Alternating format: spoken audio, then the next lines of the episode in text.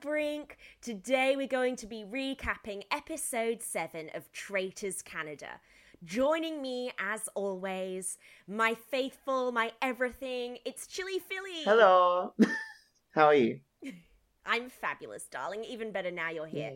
And we are super, super lucky today because joining us is one of the most iconic faithfuls from New Zealand Traitors.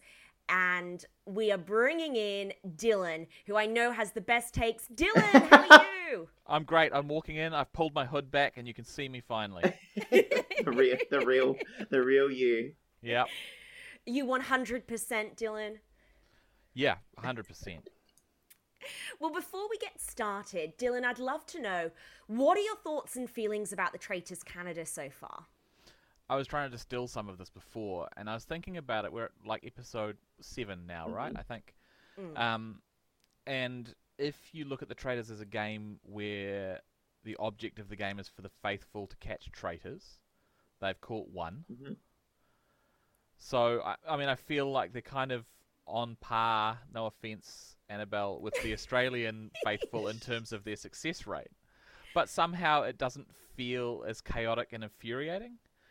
Uh, I'm not sure what it is that makes it that way, and we'll maybe we'll figure that out along the way. But I was just thinking about it today. It's like they're not doing much better, but they're they're less upsetting. Well, because like I feel like it's because the chaos is coming from the traitors just in their own little bubble.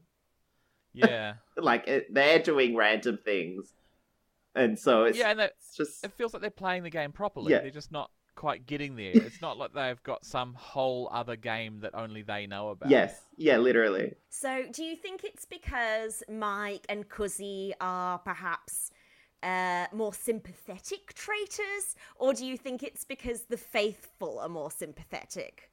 I reckon it's probably both. Neither Mike or Kuzi, although Kuzi's getting there now, uh, but neither of them feel like super cocky about the way they're playing the game. Um, they're both being quite measured and quite strategic, and then the traitor, uh, the sorry, the faithful are also being quite strategic, just unsuccessfully. Yeah, I think that's the thing. And me and Annabelle were talking about it. I think last week, but they are because the show is showing that they are being way more strategic and they're thinking about groupings and all this sort of stuff. Our response to it is that it isn't as chaotic because everything seems somewhat calculated, as opposed to Yeah. Australian traitors where it's like, well, a- actually, you guys ha- had something really similar as well. Like we understood everybody sort of outside of the game relationships, and we understood why people Yeah. made decisions. Well, Australian traitors, it was just like, oh, and then they the setup was for this, and then all of a sudden everybody changed, and then they're all sad, and it's like, well, we had no setup for that. It just was you all decided in the moment. And it was unclear for me as a viewer of the Australian traitors whether that was uh, something that took place, you know, in the post production of the show, or whether the the players on the game were just chaos. And it felt to me, honestly, like it was the second. Yeah, I was gonna say Annabelle. I would say it was a mixture of both. Yeah. I would say the players were absolute chaos. They uh, there's definitely more strategy and logical thinking going on with the faithful in the Traitors Canada, but also what I'm really appreciating about the editing in the Traitors Canada is the way they haven't shied away from showing the strategy and showing how the faithful are getting from A to B. Yeah, Yeah, absolutely. All right, well, let's crack into this episode then. So we start with Traitor's Tower. Mike and Cuzzy stoked Kevin's gone. And now, up for murder on death row, we've got a choice between Mel A or Mary. Where did you feel like they should have gone with this, Dylan? Um, not the way they went. what did they? They ended up. They ended up getting rid of um, Mary, didn't Yeah. they? And it was. yes. It it just seemed like because it just seemed like it was presenting too much evidence to the faithful, or, or it was likely to throw too much suspicion their way and just complicate their game. So I was surprised when it was that case. But also, you know, they're sitting at the table and, and Mike's I think in the first group and he's like, Well, if Mary doesn't come through then we're gonna have to look at you know, these remaining people on the red team and I was like, Oh, I guess Mary's not coming in then. Yeah. He's setting that up already. yeah. Oh yeah, no, that was a bit. Hey, at the end of the episode, we got a massive spoiler anyway as well, so it's no surprise. um, Phil, were you surprised they opted to, to murder Mary? yeah, well, yeah, I don't know. They it's so funny because obviously they have to do sort of the bit of the devil's advocate, like, oh, why do we have, why should we murder this person? La la la la la. And obviously, at the end of the day, they would have had their own thoughts in mind, but for TV sake, there's they have to create reasons and all this sort of stuff. Also, note, Annabelle, did you realize that both the people who left this episode were our winner picks? I know, I'm devastated. in one fell sweep. Luckily, we kind of moved on from that being the focus, and it's just gays for whoever. But um, yeah, no, I so I thought when they were discussing things, I thought the most um valid reasons were to murder um Mel, or at least like the reasons why they said they were going to keep Mel, they didn't even follow through on. So I just found that really strange. Like, especially because I think Kuzi was like, yeah, you know, Mel a good person to keep around because blah blah blah blah blah, all this sort of stuff, and then they all just flipped on her, and it was pretty just like, oh, Mel goes. It was strange to me. I feel like a stuck record. I feel every week we come on this podcast and I open by saying, Are they mad? Are Mike and Kuzi mad? Every single week they seem to murder the person who throws the most suspicion on them. Kuzi is determined to narrow down that red team to just herself. And may I point out, narrowing it down so that there was definitely a traitor on that red team in that particular mission is a mess of her own making. Which she did by murdering someone when that team should have had shield protection. I mean, look, it seemed to semi pay off for them this time in that uh, Mel A, for whatever reason, ended up getting all of this heat. But but they, she keeps digging this hole deeper and deeper. Part of me's wondering is Mike kind of evil masterminding this whole situation so that Kuzi does set herself up uh, it- to have more suspicion each week? But then Mike's, as we see later this episode, doing the same thing, where the moment someone mentions his name, he murders them. Dylan, have you been as shocked about this as Phil and I have been? Yeah, I think so. And it's the the whole red team thing.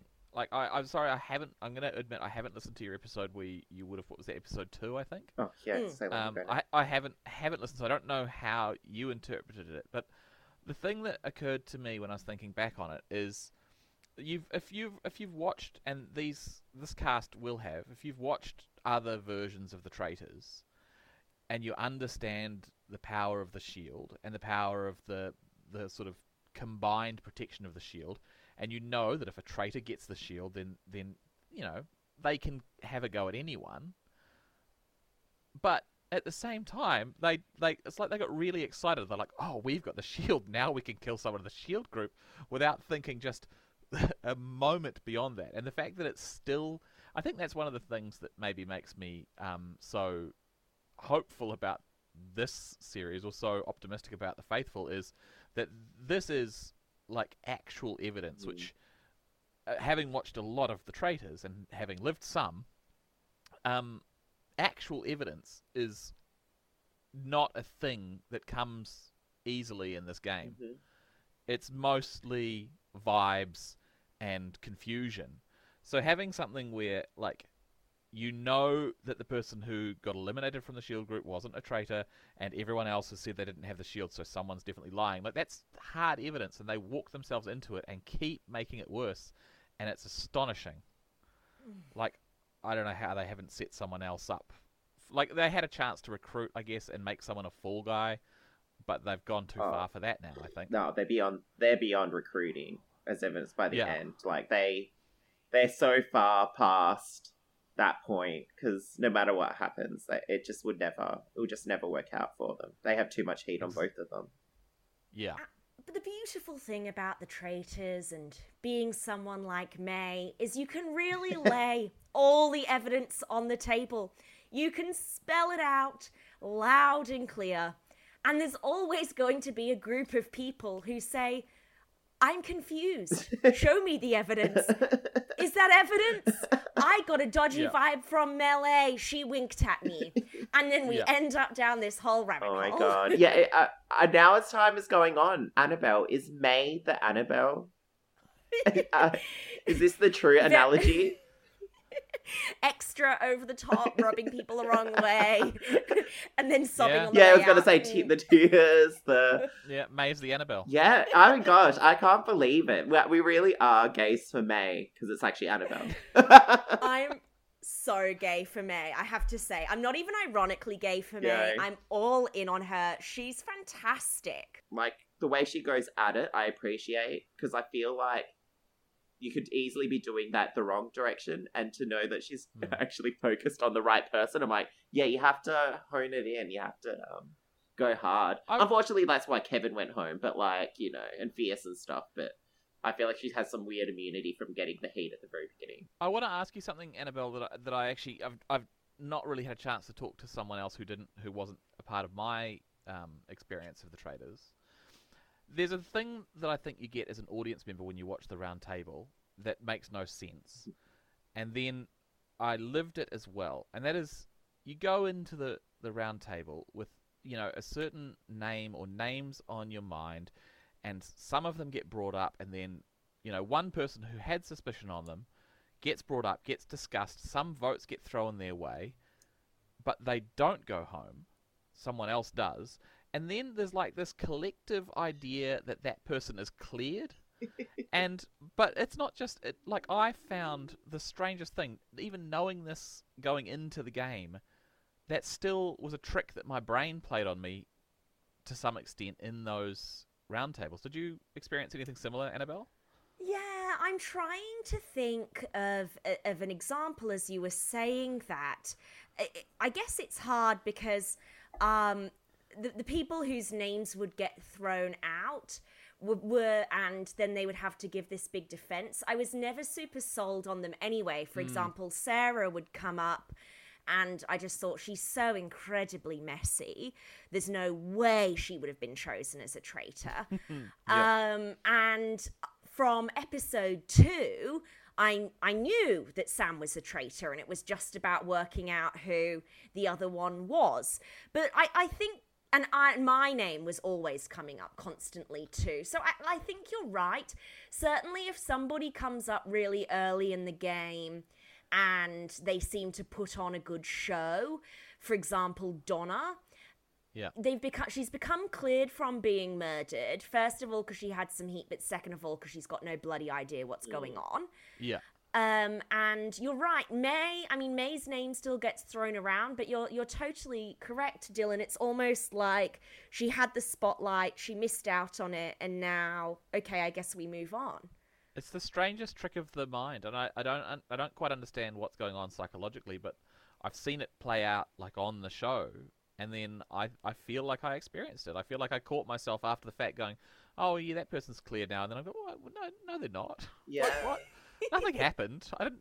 No, no one proved anything. Because do you, cause Mm. do you think it's a case of everybody does always have that tiny little bit of doubt in their mind in a paranoid situation that basically because somebody basically has passed the test, not even passed the test, but you know, got at least Yeah. fifty percent in the test, they're like, well, you did enough to get by, so clearly in my mind that means you're not qualified for.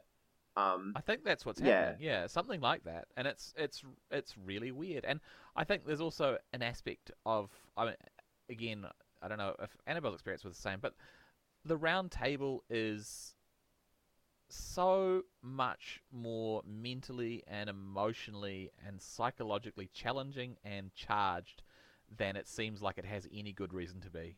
And so it's so fascinating watching these things from outside and just knowing, you know, how it's messing with your brain. yeah. Yes, we discussed this a bit last week. It's a manufactured conflict situation. Um, and because you reveal your vote publicly, there's no reason not to be honest in your conflict. And most people don't enjoy being in the middle of a screening match. And most people don't like being threatened with going out of the game. And I think that's why we see people get so heated. We see in this episode and last episode, it actually starts to get pretty personal. Yeah, and it's it's uncomfortable to, to be in the in the presence of that as well. So I think even the people who are, aren't like directly involved in those conflicts come out of it with with just a like a, a mental trauma. Yeah. Anyway, Anyway, we head down to breakfast, and we've got the dream team. Trayvon, May, Mike, and Donna are there. Uh, and they, they kind of make this pact that they're, they're going to work together. We don't see much more of this, but they really agree that it's got to be somebody from the red team. So, Mike, as you said, suggests if Mary doesn't come in, then we know it's either Leroy, Cuzzy, or Gerline, who then all immediately walk into breakfast along with Cuzzy. Um, Lee, this was interesting. So Leroy's decided now he wants to build trust with people who he's seen behaving consistently. The two people he chooses are Donna and Mickey. What do we think of this alliance, Phil? This is this is hey, I'm pretty sure last week or every week we keep saying that people like Mickey and um Donna are gonna make it to the end, and so I feel like this is the correct path if you're the faithful to bring people like this because at this point they're so blind to like whomever. Doesn't somebody does Donna or Leroy refer to Donna as Porna?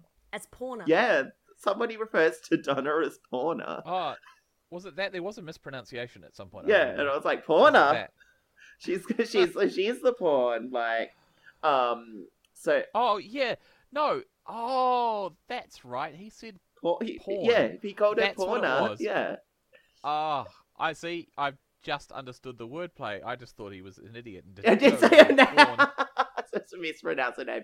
No, so I think I kind of like this, but it should have happened maybe a little bit earlier. I would say, um, and unfortunately, it's way too far down the line that someone like Donna is now vehemently like defending a traitor, which can only spell awfully for basically every every other faithful because it, it's sort of like the Sari thing. Well, it's just like every, any scenario really. Like all these people are so blindly like defending this one person, and it's like Um, I disagree that this is a good idea for Leroy. Yeah. I don't think, as a faithful, you want to surround yourself with people who are anything. considered less threatening Yeah. than you.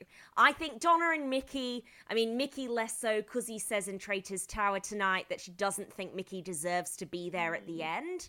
But Donna for sure is going to the end. I think as a faithful, you want to be surrounding yourself with people who'll get murdered before you. But Dylan, you you think differently. You're very pro actively going for the traitors and working with people you think are faithful. So I'm interested to hear what you think about this alliance.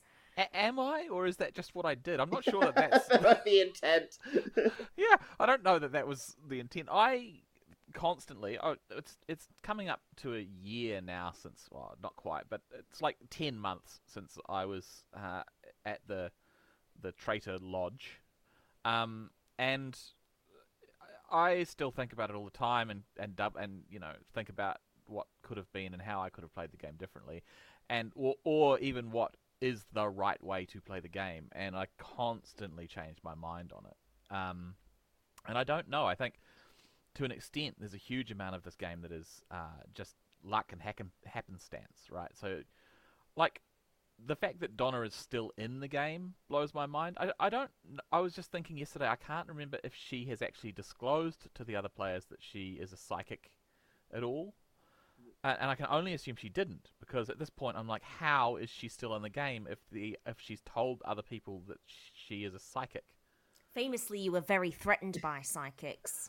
what it is is I mean if if I were in the game first of all, if I'd been a traitor in our season, absolutely Kimberly, as lovely as she was, would have been the first to go because you can't have a psychic in the game because they're going to come up and say someone you know the the, the, spirits or I've got a vision of such and such as a traitor and in in you know in the absence of a better idea someone might go off okay let's give that a go then uh, and it's too much of a wild card so psychics out straight away as far as I'm concerned but if they're not and you've got to this point in the game with a psychic who is just not using their abilities or their claimed abilities, not even trying to, then also out. Enough.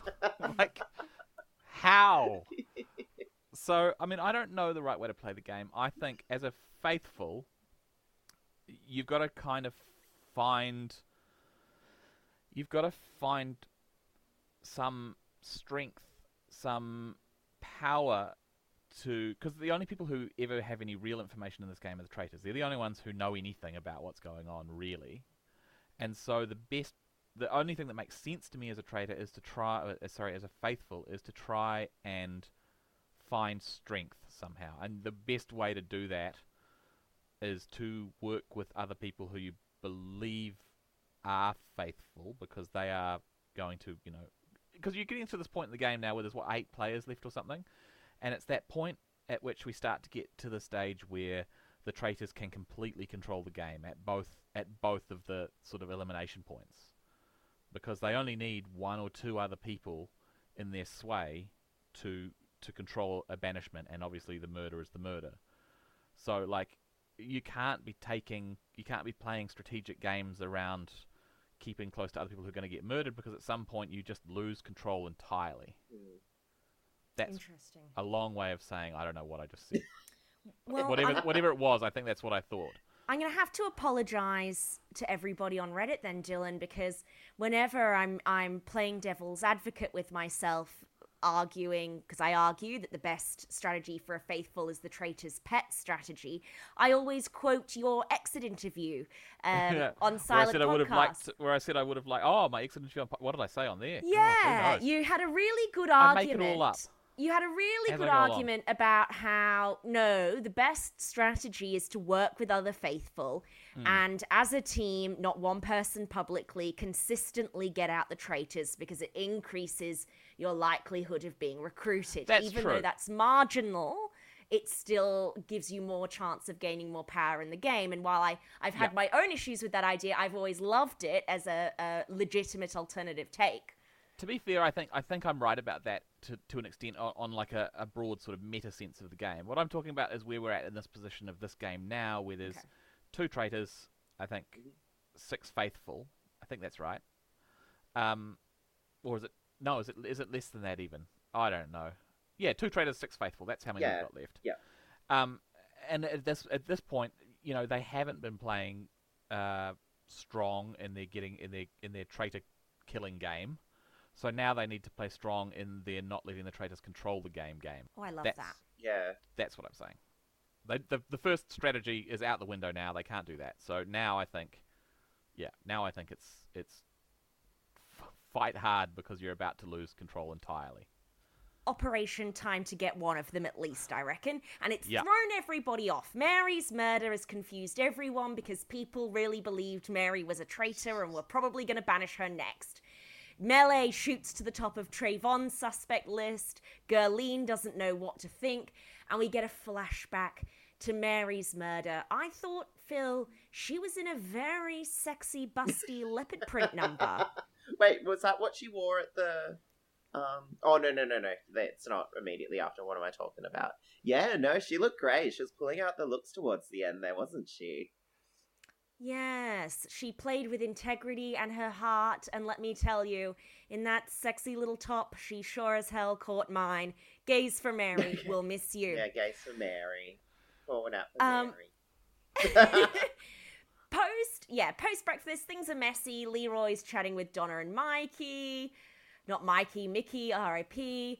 Uh, and Leroy, even though we saw him having a great conversation at the end of last episode, Cuzzy and Mike targets out the window. Yeah. They're now very suspicious on Mel A. Were you disappointed in this film? Yes, because this show's very doesn't uh, literally every episode completely mis- misdirect. It's like what is happening? Um, which hey, I guess it's what makes good TV. You're never, you're never um expecting something, but yeah, I thought this was a weird, especially because like how emotional they were at the end. I was like, Mm. guys, you're so emotional about this person. You clearly liked her. It and I, I I- obviously I haven't played traitors at all, but like I just don't understand that you trust a person so much that you're like, well, it's you, and then you're sad. It's like, well, you can't be sad about it. I still feel bad about Mike from my season, so yeah, we can feel sad about it. yeah, Did you ever find trusting someone too much, Dylan, and thinking, oh, everybody trusts them? Was that ever a rationale for you to think they're a traitor? Um, yeah, I think so. I mean, to to an extent, you kind of end up in all these like overthinking situations where you're like thinking layer upon layer, and I'm thinking, oh, someone's trying real hard. Like someone like Sam in my season, you know, everyone trusts Sam, and I'm thinking, well, that's a f- perfect position to be a traitor. But at the same time, I'm thinking, well, I trust Sam, and I don't think he's a traitor. So I'm like, oh, well, either it's either I should trust Sam and he's a faithful, or he's playing that aspect of it really Yeah. well. So I think it's so hard, right? Because fundamentally, the traitors don't choose themselves, or you know, the, the the traitors don't choose to be traitors. Like maybe at some point someone interviews them and says, you know, would you like to be a traitor or not? But they're not making that decision. And so trust is kind of it's not trust and, and likability and and genuineness. All of those things aren't super relevant because. And I think Sam, no, it wasn't Sam. It couldn't have been Sam. It must like from from the Australian. It must have been a, a better traitor than that. No, it was Wilf. That's who it was. Said um, at some point that you've got to play the game as a faithful Mm. at every moment, except for the time when you have to be a traitor. Like so, when, except for when you're in Traitor's Tower, you're faithful all the rest of the time. Just play as a faithful.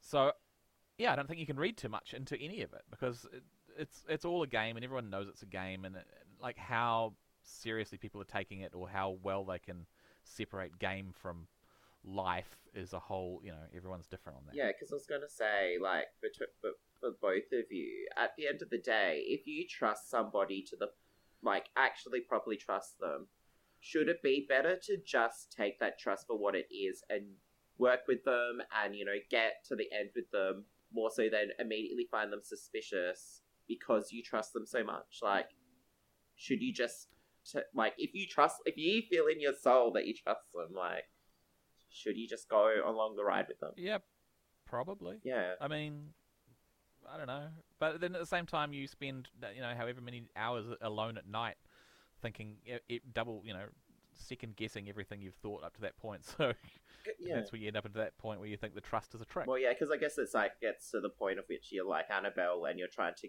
garner trust to. Fi- but then I guess you should, should be actually finding it because I I think the thing that boggles my mind is that everybody trusts these people, and when they start sort of, it's not that they've done anything actually sus. It's just that they're playing, and they're like, well, you're throwing out names and you're pointing out evidence. You must be a tra- well. Yeah. That they're disclosing information to you. And that was the strange thing about them all going, well, yeah, Mel, you took me aside, you took me aside, blah, blah, blah, blah. And it's like, well, it just sounds like she was trying to corral a group of people behind one person. Like, it doesn't sound sus. I think there's a lot of confirmation bias gets involved as well, right? You get it, you get someone in your mind, and then you look at the things they're doing, you're like, that's the thing a traitor would do. Yeah. Mm. But who knows? yeah. And, um, and Leroy says, you know, I thought I was the only person who suspected Melee, but now I've floated her name and all these other people have been secretly suspecting her. Mm, Ooh, is Yeah. that confirmation Yeah. she really is a traitor? mm, yeah, there it is. So- So I was super excited this episode, team, because guess what? now, The cars. cars suddenly become relevant. There was, there Oh, was some car cars, chat. yeah, car Yeah. chats.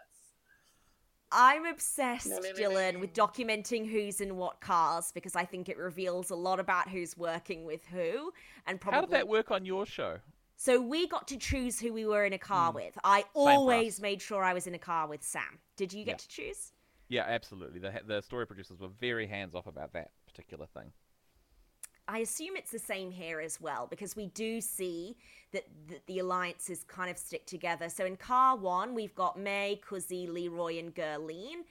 Um, and May is giving, sorry, May, Leroy, Gerline. Cuzzy is not there. May is throwing out Cuzzy's name hard, and she's really laying out the evidence. Something I heard in Kevin's exit interview with Rob Has a Podcast. Um, apparently May is really good at documenting and memorizing all of the facts in the game. What who wrote down whose name, who said what and then behaved differently. So May actually has this whole Rolodex of information revealing why Kuzi is a traitor.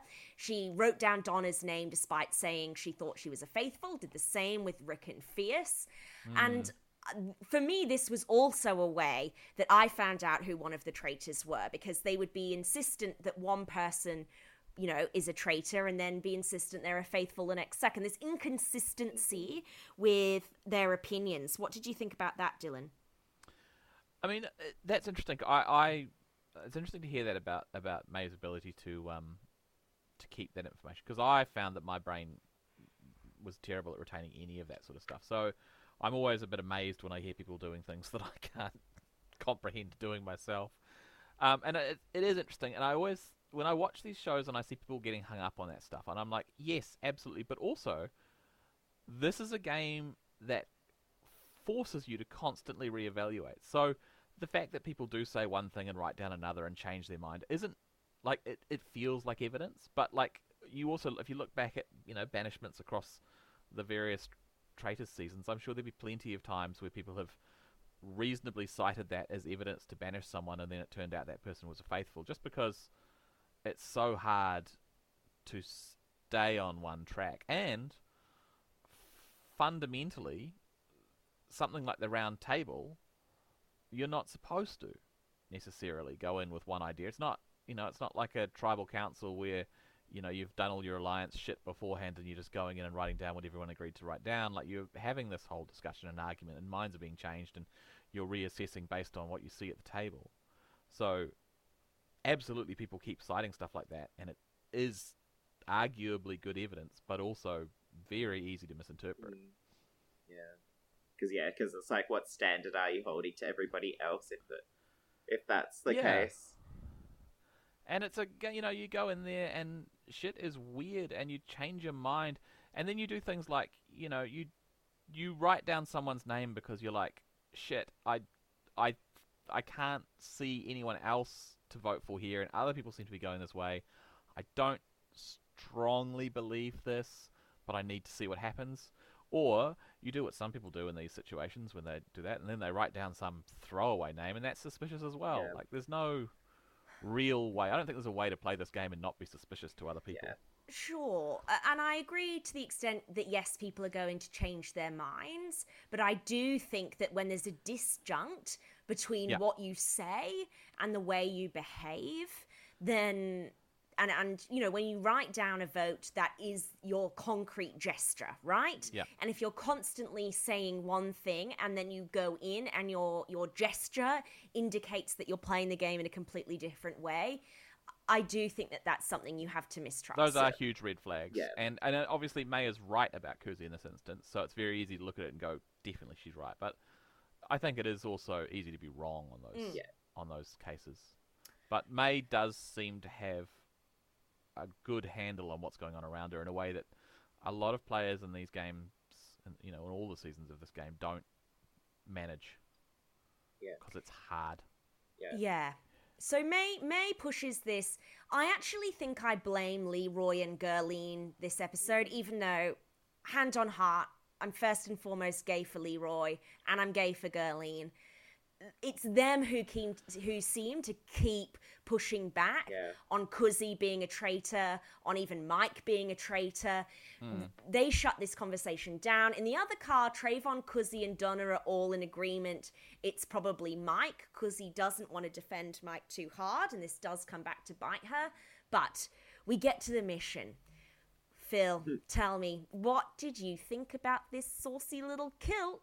yes, I was gonna say. I feel like this week Karine decided that her theme is blazers, like short cropped blazers with tartan.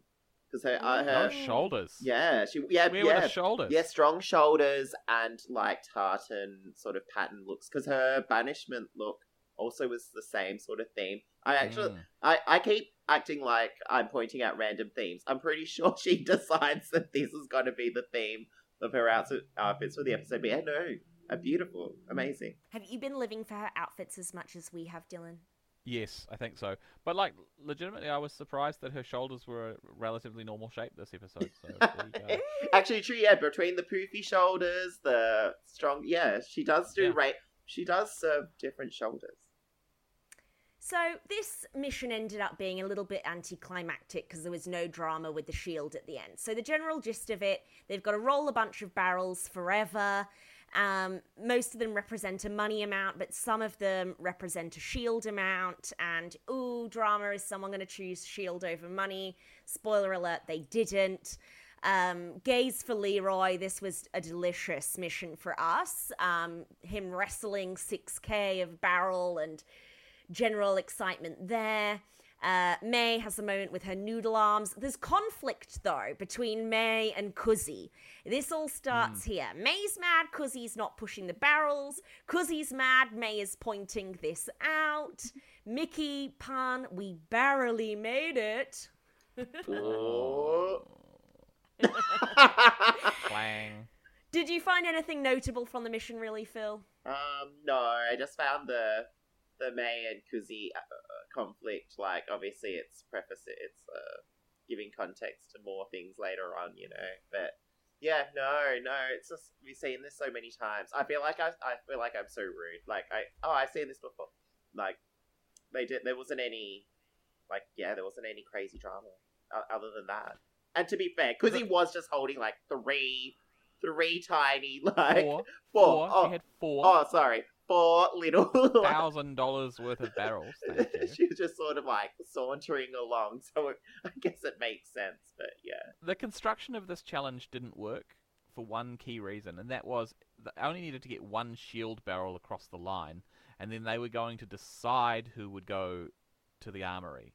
It made no sense. There was no incentive for an individual to choose over anyone else to get the shield because somehow, if- if they had done that, the team somehow would have decided. And if there's anything I know, it's that the team can't decide who's going to go to the armory. It just doesn't work. Yeah. Mm, wasn't there some drama with that on your season, Yeah, Dylan? I don't want to talk yeah. about it. what no one talks about in, in that, and I've heard lots of people talk about it since, what no one talks about in that is that me and Kings, who arguably were the least prepared to walk a long way with some big barrels, we were would have been the third and fourth people across the line had we, you know, just charged forward. Like we carried the biggest barrel from the start all the way to the end and were there in three and four and didn't do that because we were playing along with Sam's plan. But whatever, bygones. All right, we won't touch that nerve. No. Post mission, this is where I started getting worried for Trayvon because Trayvon got a lot of confessionals this episode. Did anyone else notice Yes. this? Can I offer you? Look, I, I don't talk about this very often, but my day job, sometimes, not always, some of my day job is making television of this nature. Not this show. I haven't made a Traitors, because that would be weird. But I make TV shows like this in post production, and um, a lot of people read a lot into how many interviews a given person gets in, in a show. It's not. It's not actually as as as significant as you often think. Sometimes one person just has a better interview, or is a says funner things, or gets the good lines out more clearly. Um, and that's what we're looking for when we make a sh- when we cut a show like this. Is we just want someone who says good things, or funny things, or pithy things, or or gets us, you know, a story point out nice and succinctly. Um, so sometimes it might just be that one of the people just happened to have a fantastic interview about that day when everyone else was like, "Oh, I don't know, it was a bit shit," and you go, "Well, like, well, I'm not using anyone else then." So yeah, I mean, obviously you you also do build up the story with the interview, so there is something to it, but it's it's not it's often not as significant, I think, as as people watching from the outside assume. yeah. It's like last week when Gerline all of a sudden had all these real sassy, sassy confessionals, and it was because it was clearly um all the confessionals after Kevin got banished, and so Yeah. she was on. Yeah, so they just used it all. They used all of her confessionals. So yeah, Exactly. Sometimes everyone's just sometimes one one one particular contestant will just be be on a buzz in an interview, or maybe they just really clicked with whoever's interviewing them that day and just brought out all the good stuff. You know, who knows? There you go, people. Just be more interesting. That's exactly like be more interesting, be funnier, say things concisely and easily. Love That's that. what we want. Post mission. Um, so there's a whole lot going on here. Basically, Mike's going around pushing this red team narrative. Um, uh, Leroy is going around pushing Mel A. Uh, Donna, Donna thinks, okay, but what if this whole, you know, it has to be one of the the three from the red team thing is a setup, and they're all faithful. May and Which is Mel tell her to shut up. it's the best evidence we have. Be quiet. Um, but that said, Donna still thinks that it's it's um, Mike. And, you know, I don't know. Again, see, I, I don't understand. I'm looking through all of these conversations. Mike and Kuzi are coming up time and time again. And it seems to be Gerline and Leroy who are shutting it it down and redirecting it to Mel A. Were you surprised, Dylan, that so much came to Mel A and Mike and Kuzi really didn't get that many hits tonight? Didn't make sense to me necessarily watching it. I don't know what's going on like in their heads. I think what it can be is when you're a strong personality and you have a strong hunch, you push for your hunch, right? And I think Mm. Leroy, who I've taken to calling um, Dollar Store John Cena, How dare you? um, well, I may also be gay for Leroy, but nonetheless, Dollar Store get Dollar Store John Cena. Um, his, I think he's just he's just that kind of guy who is getting like an idea in his head and is a forceful character, and I think that's part of it. You know, you just it's it's like a, a almost an ego thing. Like I've got the solution to this, and I'm gonna push people my way. There's just there's so many fascinating like interplay of of characteristics that people bring into this game. It's true. I definitely get pushy when I have an idea. Yeah, yeah, I've seen that. yeah. So, did, was there anything here in this post mission, Phil, that got you excited? What about this whole confrontation with the May, Mike, and then Mike to Kuzi? May tells Mike that Kuzi's coming for him. Yeah, I, I actually the one thing like, it wasn't what you just referred to, but one thing that I found really interesting that Donna said was that Kuzi is so neutral that she's off her radar, and I was like, Donna, Mhm. that's the exact reason why you should be suspicious of her. That's not the reason why you throw her out of the way. If she's so neutral, it's because she's trying to hide. Um, I did like, yeah, it was really interesting seeing this, like, Mike, May, Kuzi sort of, oh, well, just this whole, yeah, I, to be honest, I'm just, like, so baffled that, because I swear, maybe, maybe my memory's just, like, completely, and maybe this is how the meta of all of this is evolving, because while we are watching them sequentially, they're, the contestants aren't watching the shows in order, like, before they play, necessarily, Hmm. like, and but I swear in my mind there used to be some season of something where they would have an idea of somebody and they just like would just commit to it and then oh no it wasn't that person. Well I guess it's next did I make that up? Has it always been just like we throw a whole bunch of names out and then No, I feel like the British season was kind of a bit more directed in that way. yeah Like they, they kind of they kind of were a bit more focused in in their in their hunting. I I wonder. I'm really fascinated to know how, as these shows go on, how how watching other people play the game affects the way people play the game. Because there's a lot of stuff you can clearly see when you're watching, you know, the Canadians, and when you watched not so much the Australians, because I don't think any of them had watched the show. Uh, present company excluded, obviously. Um, but certainly for us, when we played, you know, we'd all watched the show or some amount of the show and had kind of formed opinions based on what we'd seen and, and had ideas. And I think it's interesting that stuff like that and the way they're playing and the way they're switching and, and looking for clues, I think is informed by what they've seen other people do in other episodes, Mm. other versions of the Yeah. Absolutely. I mean, certainly we see that with May quite a bit. Um, Yeah. And with the shields strategy of it all, with the, you know, they wouldn't have murdered someone who said Mike's name if Mike was a traitor because it's too obvious. But then it happens multiple times, so maybe this is a pattern. There's, there's definitely the meta of what's happened universally. What's interesting is that the traitors have defied that Yeah. every single week and gone Mm. against the norm. Yeah, because I, I think that's the thing that's sort of melting my brain a little bit is that that Mike and Kuzi, they are quote unquote sticking together, and every but everything they do draws attention to them. But Mm. it's it's it's all like back to front. It's all like so. This is so atypical of what we've seen before, and I think the fact that they have such a amount of like I thought Kevin's read on Mike was so on point.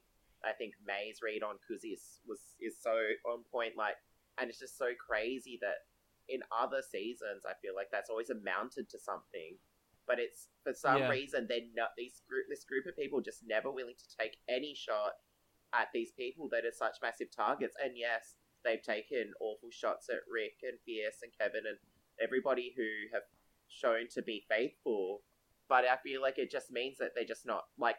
And I say this every week. It's like, guys, you go have to make you'll be have to make those sacrifices of other faithful to get to the end. It's not ten people win. So like, take the big swings, not the short swings. It's just I think what happens is you also you, you kind of build like an internal priority list. You know, you put so you've got someone in your number one spot and number two, and I think what's happening is, despite the fact that you know Mike's name and Kuzi's name are coming up more often now as we get a little bit further into the season, I think they're just often landing in people's number two spots. yeah.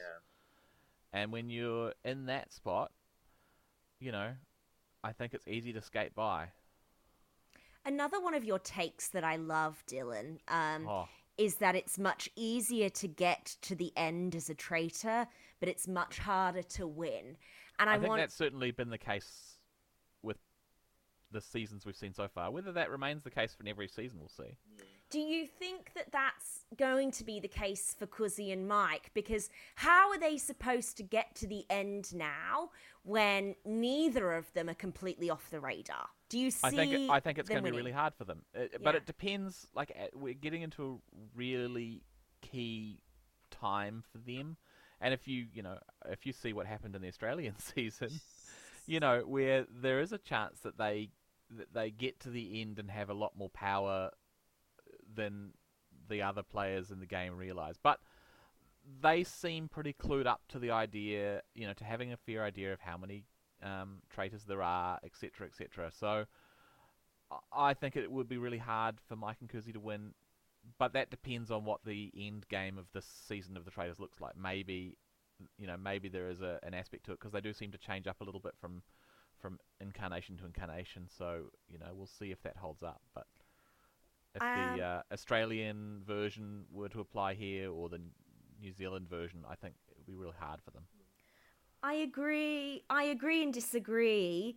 Uh, I think they're going to have their work cut out for them. I Yeah. think the ultimate power, really, of being a traitor, though, is that in many ways you have a lot of control over who you're at the end with. Yeah. So if they choose to be at the end with Mickey and Donna, Well, obviously they're fine then. yeah, y- yeah. So I I think it is it, it is conducive to keep around people. But it's Mm. it's tricky, right? Because to if so, if you imagine an end game where it's Mike and Kuzi and Donna and Mickey, or just one of them and Donna and Mickey, they have to have built up some suspicion on either Donna or Mickey to get to that point, right? Because um, Kuzi and Mike's name have come up more than Donna or Mickey's name have. So the the tightrope they've got to walk if they were to take the, either of those two to the end or both of those two to the end is throwing the spotlight on one of them so they don't catch the default, you know, vote. Mm, you're so right. Yeah. So that's Can- a real hard line to walk. It's not easy. It, we've, it's not easy being a traitor. We wouldn't No. know, but it I, seems like it is for the first half of the game. but it's getting to the pointy end and they're getting tested. So we come into the round table. Karine, it's kind of clueless meets Alana Hill, I thought. Alana Hill. Trayvon starts by coming for Mike. Leroy comes for Mel A. To me, the most notable part here was Donna's very sexy top. it was a surprise. yeah, no. Hmm, Donna slay. Um, but Mel, Melee's, I'm used as a pawn. I'm an advocate. I share ideas, and the traitors are worried about that. I'm voting for Kuzi because she's under the radar. She started talking to me out of nowhere, And Mike, she suspects you. And it goes off, Phil. Yeah. It was like funny because then when they were sort of circling back and sort of being like, what did I like? Because he was like, what did I say? And why would I say it? And all this sort of stuff. And then May was like, oh, well, Mel said that. And then I was like, oh, yeah. But it's sort of, it's just sort of interesting because now we're sort of getting to this weird, because what he's saying is right, I guess. But I'm just, I don't know, maybe in my mind, I would be like, okay, she has said, um, your name. Well, talk about the context of that. Like, oh, I brought it up and blah, blah, blah. And she said, yeah, I agree because blah, blah, blah, blah. If you just corroborate that sort of information, it would come across like some sort of evidence. Because now, because he has to say, well, you did, well, I did say that because, well, what else is she going to say? You know, like, so, and I know because his whole thing is that she's saying things that to, that are half true, sort of defense of mine. Yeah. But you can easily catch her out on it, but they seemingly have like no collective memory of specifics, which is fine. But if you're gonna mention her, you need to have some sort of like this is when you got to have your unique statement line. yeah, yeah, literally. You can't all just go, oh well, she said it. It's like that's guys. Now you just flopped. Like you didn't, you didn't actually have anything to back it up. Like you were there. You were actually physically there. Like Annabelle, if you were sitting at the table and Yes. you saw Kuzi react like that to the suggestion that she was talking about another player, which literally everyone at the table Mm. has been doing, how would you interpret that? Because I can't imagine sitting at that table and not looking at that reaction and going, "This is off the charts. oh, What the fuck is happening?" complete overreaction. Yes, I'm with you on that one, Dylan, because the times where things did get very intense in that way during my season was when there was traitors involved and particularly traitor on traitor violence. Um, so when Ash, for example, and Sam were having a fight, Yeah. things got very explosive. The only other times things kind of got personal, I would say, were between Hannah and I, and that was one sided personal. But that was completely in line with Hannah's personality. C- Kuzi hasn't. Before really, this last episode six and now episode seven come out as the kind of person who openly insults people for fun. So Yeah. I agree. This seemed very suspicious, and she has two really personal moments. May says, You and I barely talk. because he responds with, Thank goodness. And then later, Kuzi and Mel A have this fight over Kuzi calling her honey. Do you think that this is a- a very bad idea to be getting people this offside? Dylan, how are you reading this whole dynamic? uh, like if I was sitting at that table and I saw that, and I, I don't know what I'm what I'm not seeing that happened at the round table as well, but if I was sitting at the table and I saw what I what we're you know led to believe took place, I'm writing Kuzi's name because of one of two things. One is she's just had this incredible reaction to what is a relatively benign statement about you know talking about one of the other people who is suspected by you know a number of people mm. and secondly that she's bringing this personal sort of vitriol that is fundamentally if she's a faithful still poisonous to the game mm. Yeah. Yep. so in both cases i'm going to be like and this is kind of like it, it did happen a little bit with um uh, in my season where we voted philly out who was a faithful but there was just this insane sort of conflict that happened between him and robbie and it was just like well i this the whole thing is weird and doesn't make sense and now we just have to see what the hell is going on. So if Kuzi would have been my vote at that point and if she'd gone then obviously and, and revealed that she was a traitor then obviously my next vote would have been for mike because you know if she got so worked up about being about it being suggested that she named mike then i'm like well there's something going on there especially when she said we don't talk much Mm. like at the same round table, she's like, "We don't talk much," and I never said his name. Like what? Mm. And it's kind of funny because, like, at the breakfast, I think Trayvon says something along the lines of, um, after Kevin left, like, if, oh, well, if you're a traitor, if you act like him, um, all eyes are going to be on you. And Kuzi literally acts almost exactly just as defensive as Kevin did the night before or whatever. And Yeah. yet, for some reason, their reaction isn't the same as it is for Kevin. And she's now done it multiple times. And I don't really know if they're going to be like, well, why is she acting? I like. especially when you have a champion like Donna on your side, she might convince them otherwise. But you know, I find that there's a weird level of hypocrisy with how they're reacting to it because they voted out Fierce for being loud and wrong.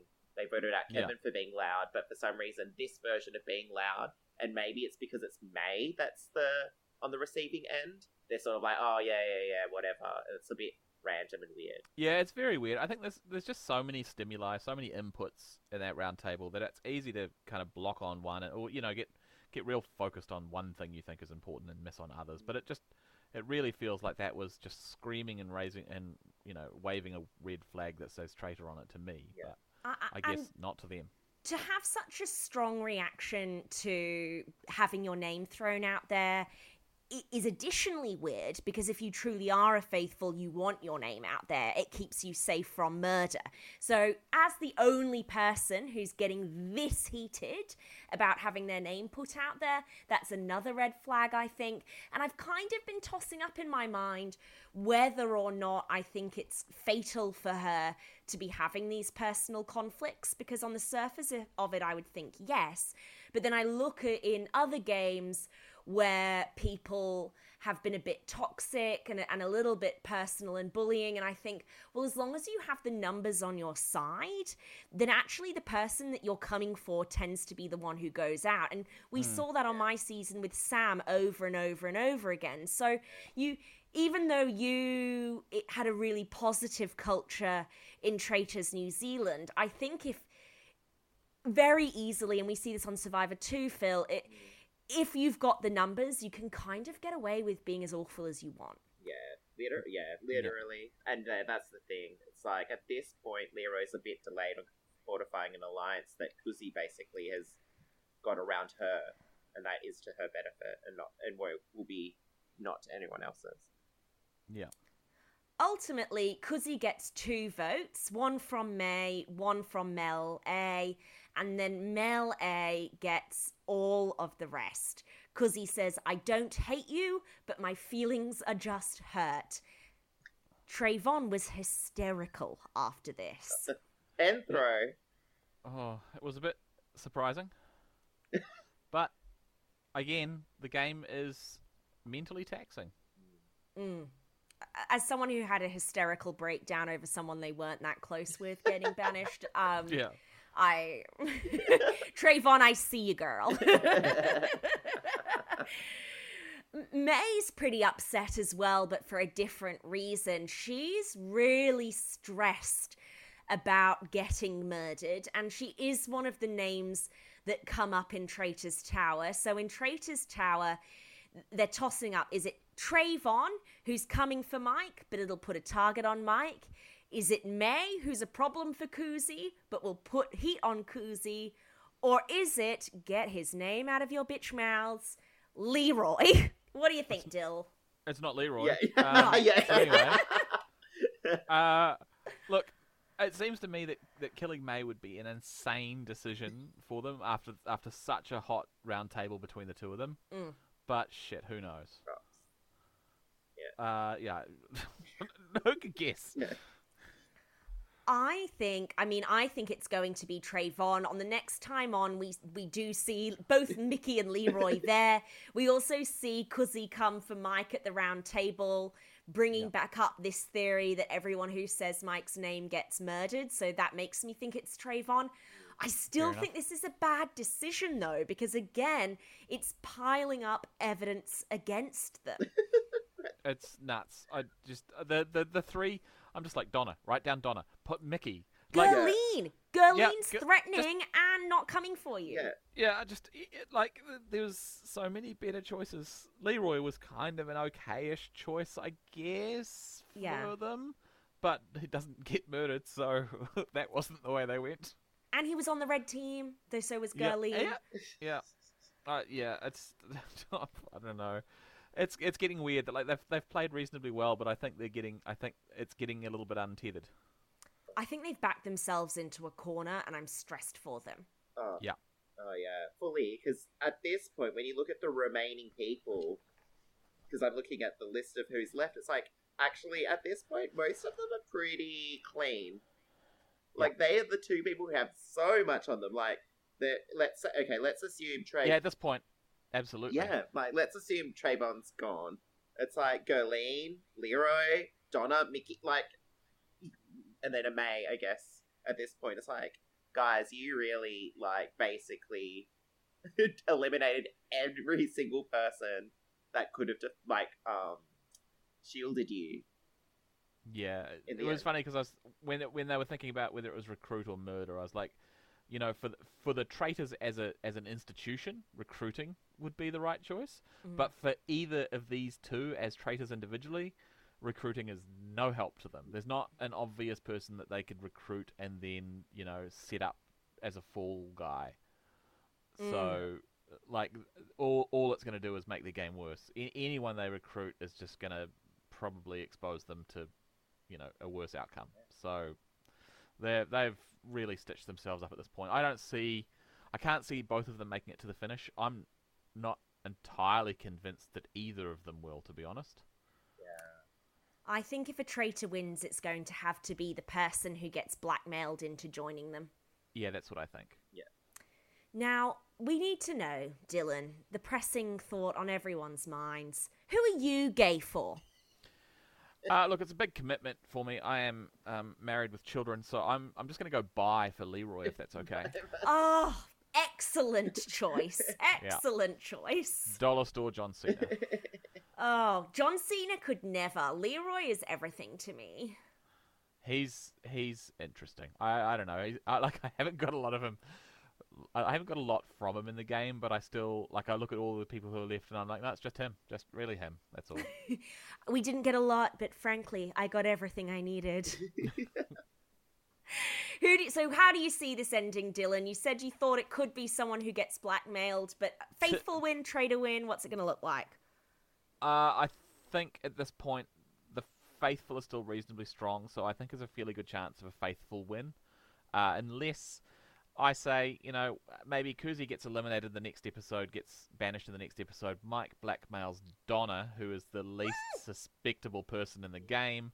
Mike then gets out, banished. Donna makes it to the end and is completely, uh, you know, yeah, takes the win as a as a traitor. That's that's the end game. I think I would quite like to see as sort of a, a weird dream. She's already the most successful psychic we've ever had, and with that record, Dylan, It's a, it's a, it's a record unto itself. I really think. I really think. Uh, you're, you're. I think you, Mike and Donna. That's the end game.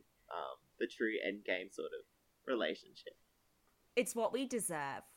All right, Yep. well, thanks so much for joining us, Dylan. What have you got going on, and where can people find you?